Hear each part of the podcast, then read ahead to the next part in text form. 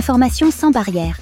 Fiche d'information en format audio pour migrants en italien, anglais, français, arabe et ourdu. Le système d'accueil en Italie. Comment le système d'accueil est-il structuré en Italie? Le système d'accueil italien est composé de deux niveaux de centres. Il faut en effet distinguer les centres de premier accueil et les centres d'accueil secondaire. Par premier accueil, on entend l'accueil dans des centres qui fournissent une première assistance, identifient les migrants et définissent la situation documentaire.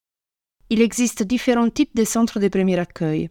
Les hotspots, les centres de premier accueil CPA, les centres d'accueil pour demandeurs d'asile CARA, les centres d'accueil extraordinaire CAS.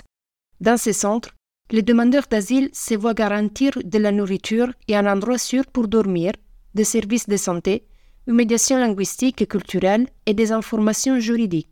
L'accueil secondaire, quant à lui, signifie l'accueil dans des centres qui non seulement fournissent un logement, mais accompagnent également la personne dans son parcours de formation et de travail et l'aident à construire son avenir en Italie. L'accueil secondaire est assuré par les centres du système d'accueil et d'intégration SAI. Qu'est-ce qu'un hotspot? Les hotspots sont des centres de premier secours et d'accueil installés dans les lieux de débarquement. C'est ici que les empreintes digitales des personnes arrivant par la mer sont relevées. Au cours de la phase d'identification, les ressortissants étrangers doivent manifester clairement leur volonté de demander l'asile à l'État italien. Il existe actuellement trois hotspots en Italie, à Lampedusa, Pozzallo et Taranto. Qu'est-ce qu'un centre de premier accueil CPA Les CPA sont des centres gouvernementaux présents sur tous les territoires italiens et pas seulement dans les lieux de débarquement. C'est dans ces centres que les nouveaux arrivants sont identifiés et que le processus de formalisation de la demande d'asile est entamé. Qu'est-ce qu'un centre d'accueil extraordinaire CAS Les CAS sont des structures d'accueil extraordinaires.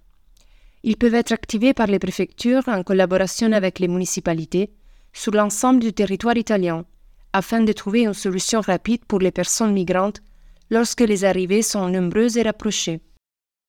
Qui peut accéder au système SAI Le système SAI est accessible aux catégories suivantes.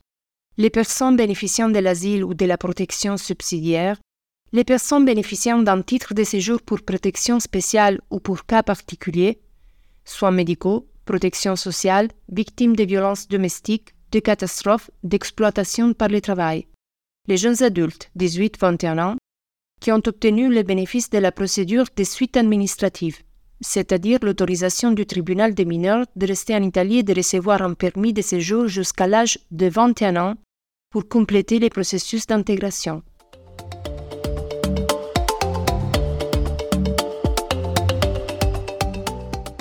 Quelle est la différence entre demandeur d'asile et bénéficiaire de protection? Si tu es demandeur d'asile, tu as un titre de séjour pour demande d'asile de six mois et tu es dans l'une des conditions suivantes. Tu attends de te rendre à la commission territoriale pour passer l'entretien personnel? Tu es allé à la commission territoriale et tu attends une réponse? La commission a rejeté ta demande de protection et tu as fait appel. Si tu es bénéficiaire d'une protection, tu as déjà reçu une réponse de la commission territoriale ou de la Cour qui t'a accordé le statut de réfugié ou un autre type de protection. Les personnes qui demandent l'asile ont-elles le droit d'accéder au système SAI Récemment, le Parlement italien a approuvé la loi numéro 50-2023 qui prévoit l'exclusion des demandeurs d'asile du système SAI. À partir du 6 mai 2023, date d'entrée en vigueur de la loi, les demandeurs d'asile n'auront plus le droit d'accéder au SAI, mais pourront uniquement être hébergés dans des centres de premier accueil, CPA, CARA ou CAS. La loi prévoit-elle des exceptions? Oui, le système SAI reste accessible aux catégories suivantes. Demandeurs d'asile entrés en Italie à travers les couloirs humanitaires, les personnes qui demandent l'asile en situation de vulnérabilité, citoyens et citoyennes de l'Afghanistan qui demandent l'asile et sont entrés en Italie à la suite d'opérations d'évacuation menées par les autorités italiennes, citoyennes et citoyennes de l'Ukraine. Qu'est-ce qu'on entend par personnes vulnérables? Selon la loi italienne, sont considérées comme des personnes vulnérables les catégories suivantes. Les enfants de moins de 18 ans, les mineurs de moins de 18 ans qui sont en Italie sans leurs parents, les personnes en situation de handicap, les personnes âgées, les femmes enceintes, les parents isolés avec des enfants mineurs, les victimes de la traite des êtres humains, les personnes souffrant de maladies graves ou de troubles mentaux, les personnes ayant subi des tortures ou d'autres formes graves de violences physiques ou psychologiques. Que se passe-t-il pour les demandeurs d'asile qui se trouvaient déjà dans les SAI avant le 6 mai 2023 La loi, entrée en vigueur le 6 mai 2023, ne s'applique pas aux demandeurs d'asile qui se trouvaient déjà dans les SAI avant cette date et qui ont donc le droit d'y rester. En général, quelles sont les conditions d'accès au système d'accueil? Tu peux accéder au système d'accueil si tu n'as pas les ressources suffisantes pour souvenir à tes besoins, par exemple si tu ne travailles pas. Même si tu travailles, tu peux accéder au système d'accueil, à condition que la somme de tes salaires de janvier à décembre ne dépasse pas les montants maximal fixés par la loi, qui est généralement d'environ 6 500 euros par an. L'accueil est également garanti pour les membres de la famille qui t'accompagnent. Existe-t-il des infractions qui empêchent l'accès et l'hébergement dans les systèmes d'accueil? La loi ne prévoit pas expressément un catalogue d'infractions qui empêchent l'accès ou l'hébergement dans les systèmes d'accueil. Toutefois, il existe des infractions particulièrement graves qui peuvent comporter le rejet de la demande d'asile ou la perte du statut de réfugié. Dans ces cas, on perd également les droits à l'accueil. Quand le statut de réfugié peut-il être refusé? Le statut de réfugié peut être refusé si tu es considéré comme un danger pour la sécurité publique parce que tu as reçu une condamnation définitive pour certaines infractions à la loi. Par exemple, les infractions liées aux stupéfiants sont parmi les plus courantes. Qu'est-ce qu'on entend par jugement définitif? Si tu es reconnu coupable d'avoir commis une infraction par le tribunal, tu peux demander à la juridiction du second degré, la Cour d'appel, de réexaminer ton cas. Si tu es également reconnu coupable à l'issue du procès en appel, on dit que tu as été condamné par une sentence définitive. Toutefois, si tu as été condamné en peine définitive, le statut de réfugié ne te sera pas automatiquement refusé. Cela peut arriver seulement si tu es reconnu coupable de crimes très graves et d'être une personne dangereuse.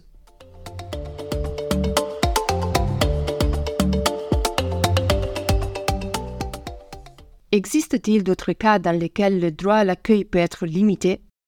La loi prévoit l'hypothèse dans laquelle la personne qui demande l'asile peut être détenue dans un des centres de permanence pour le rapatriement, CPR en Italie. C'est notamment le cas si le demandeur d'asile a fait l'objet d'une condamnation, même non définitive, pour certaines infractions prévues par la loi et qu'il est, pour cette raison, considéré comme un risque pour la sécurité. Les personnes qui se trouvent dans un CPR ne peuvent pas bénéficier des mesures d'accueil. Cependant, les personnes dans un CPR ont également le droit de recevoir une assistance juridique et de demander l'asile. Si tu as déjà bénéficié des mesures d'accueil dans le passé, pourras-tu y accéder à l'avenir? Si dans le passé tu as déjà bénéficié de l'accueil dans un projet SAI, anciennement appelé SIPROEMI ou SPRAR, et que ta période d'accueil est terminée, tu ne pourras plus y accéder à l'avenir. Par contre, si tu n'as bénéficié que de l'accueil dans un CAS, tu as le droit d'accéder au système SAI. Que signifie être dans un projet d'accueil? Être dans un projet d'accueil signifie que tu as des droits, mais aussi des obligations. D'abord, les personnes qui travaillent dans les projets te liront dans une langue qui tu comprends le pacte d'accueil, qui définit les services fournis par le projet, tes droits et tes obligations. Tu devras signer les pactes. En général, quelles sont les différences entre SAI et CAS? Alors que les titulaires des projets d'accueil SAI sont les municipalités, les CAS sont activés par les préfectures. Seulement les personnes qui demandent l'asile peuvent accéder aux CAS. En revanche, les projets SAI sont destinés aux personnes qui ont déjà obtenu une forme de protection, ainsi qu'aux demandeurs d'asile vulnérables et à ceux qui s'y trouvaient déjà avant le 6 mai 2023. Alors que les projets d'accueil SAI offrent des services finalisés à l'intégration dans la société et dans le monde du travail, les CAS garantissent seulement les services essentiels. Dans la plupart des cas, les personnes hébergées dans un CAS vivent dans des grandes structures avec beaucoup de personnes. Les personnes logées dans les SAI, par contre, vivent dans des petits appartements, ce qui leur donne plus de possibilités de s'intégrer à la communauté. Quels sont les services auxquels tu as droit si tu es accepté dans un projet d'accueil SAI Si tu es demandeur d'asile, tu as droit à une chambre dans une maison, à de la nourriture et à d'autres biens matériels tels que de l'argent de poche, c'est-à-dire une contribution financière mensuelle, des vêtements et des produits pour l'hygiène personnelle et domestique. En outre, tu as le droit de bénéficier des services d'assistance juridique, sanitaire et psychologique, qui comprennent l'inscription au Service national de santé, les frais médicaux éventuels et l'accompagnement dans les structures sanitaires, la médiation linguistique et culturelle, les cours d'italien et l'éducation des mineurs, la prise en charge des frais de transport, par exemple billets de train, carte de bus, etc. Tu as le droit de rester dans les projets jusqu'à la fin de ta procédure d'asile. Tu ne peux pas bénéficier des cours liés à l'intégration. Le projet d'accueil ne pourra pas payer pour toi des cours de formation non gratuits, des stages, etc. Pour cela, tu devras attendre la reconnaissance d'une forme de protection par la commission territoriale ou le tribunal. Si par contre tu as déjà obtenu l'asile ou une autre forme de protection, tu as également le droit de bénéficier des services dédiés à la formation professionnelle, à la recherche d'un stage ou d'emploi et à la recherche d'un logement. Tu peux rester dans un projet d'accueil SAI pendant six mois à partir du moment où tu as obtenu une forme de protection. Toutefois, en cas de besoin particulier, tu peux demander de rester six mois de plus. C'est le service central qui décide de t'accorder ou pas une période d'accueil supplémentaire. Lorsque tu quittes le projet, tu as droit à une contribution pour payer le loyer de ton logement ou à une contribution financière si tu n'as pas encore trouvé un logement.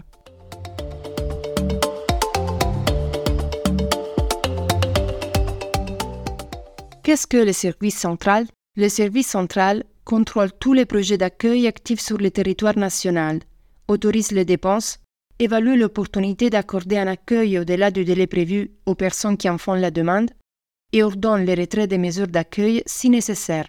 Quels sont les services auxquels tu as droit si tu es hébergé dans un CAS Tu as droit aux services essentiels suivants. Hébergement et nourriture, des vêtements et des produits d'hygiène personnelle, médiation linguistique et culturelle, les soins de santé, qui comprennent l'inscription au service national de santé, les frais médicaux éventuels et l'accompagnement dans les structures médico-hospitalières, informations sur les questions juridiques, une orientation de base vers les services locaux, par exemple l'Agence pour l'emploi, les bureaux d'état civil, etc. La prise en charge des frais de transport vers les bureaux de l'immigration de la Questura ou la Commission territoriale, par exemple billets de train, etc.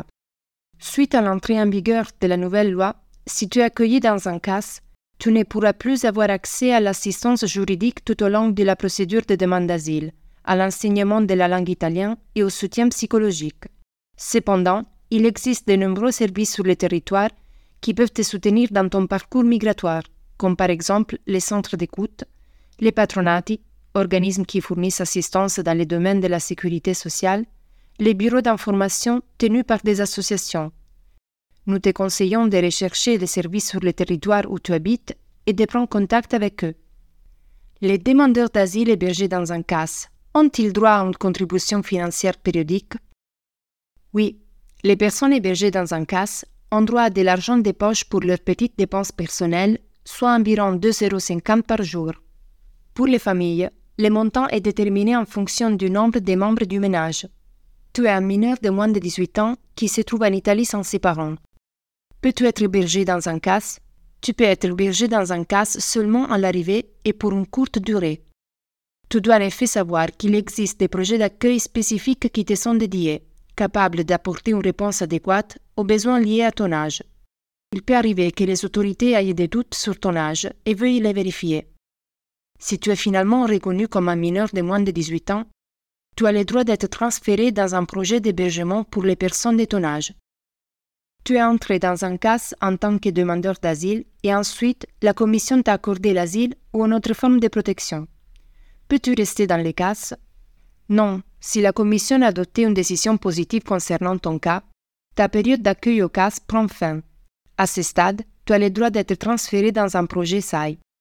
Si la commission territoriale a rejeté ta demande d'asile et ne te reconnaît aucune forme de protection, peux-tu rester dans un cas? Oui, mais seulement si tu présentes un recours, c'est-à-dire si, avec l'aide d'un avocat, tu demandes à l'autorité judiciaire, le tribunal, de réexaminer ta demande de protection internationale. Dans ces cas, tu peux rester dans un cas jusqu'à la réponse du juge. Attention, le recours doit être introduit dans un délai de 30 jours ou de 15 jours selon les motifs du refus.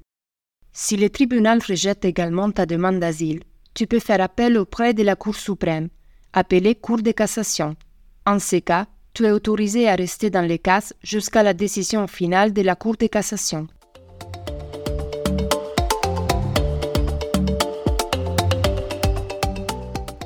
Est-il possible de renoncer volontairement à l'accueil? Oui, si tu es hébergé dans un projet SAI ou dans un CAS, tu peux quitter définitivement la structure d'accueil en communiquant cette décision aux travailleurs sociaux ou travailleuses sociales. Dans ces cas, tu assumes la responsabilité d'assurer ta propre subsistance. Cette décision n'a pas de conséquences sur ta demande d'asile. Tu es dans un projet d'accueil. Quelles sont tes obligations?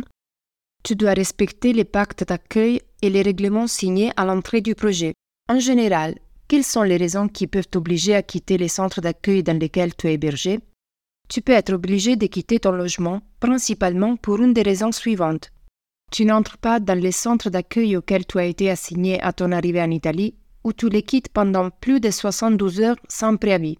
Tu ne te présentes pas à l'audience avec la commission territoriale sans en donner une justification.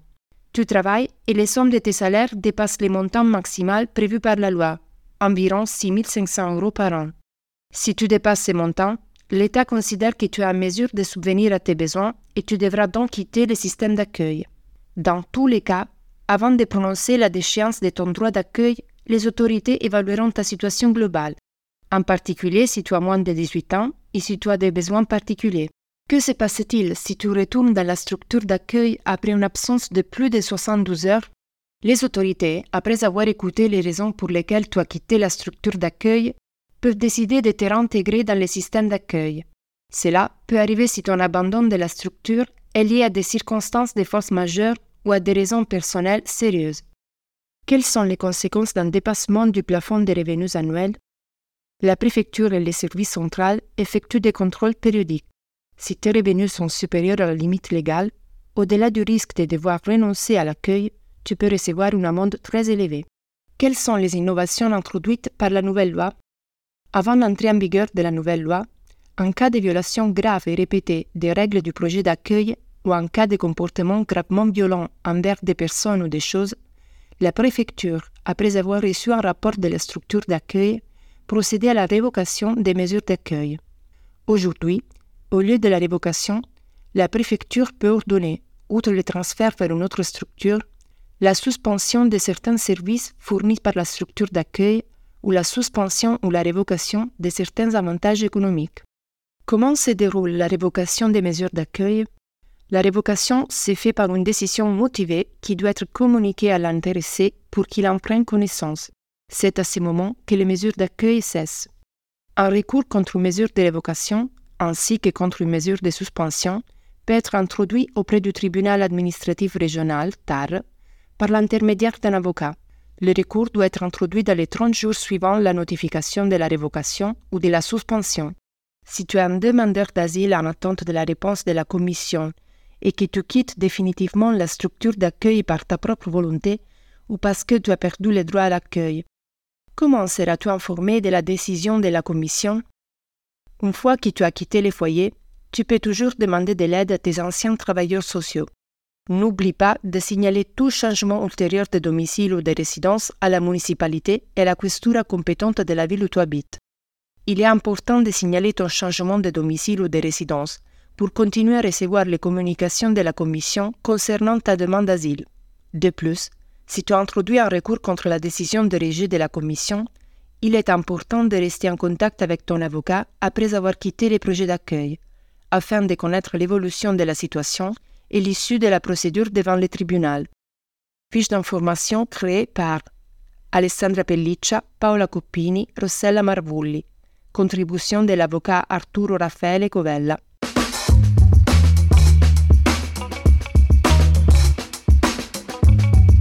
Information sans barrière un projet de melting pot ODV réalisé avec le soutien du fonds 8 pour 1000 de l'église vaudoise. Les fiches d'information sont disponibles sur meltingpot.org.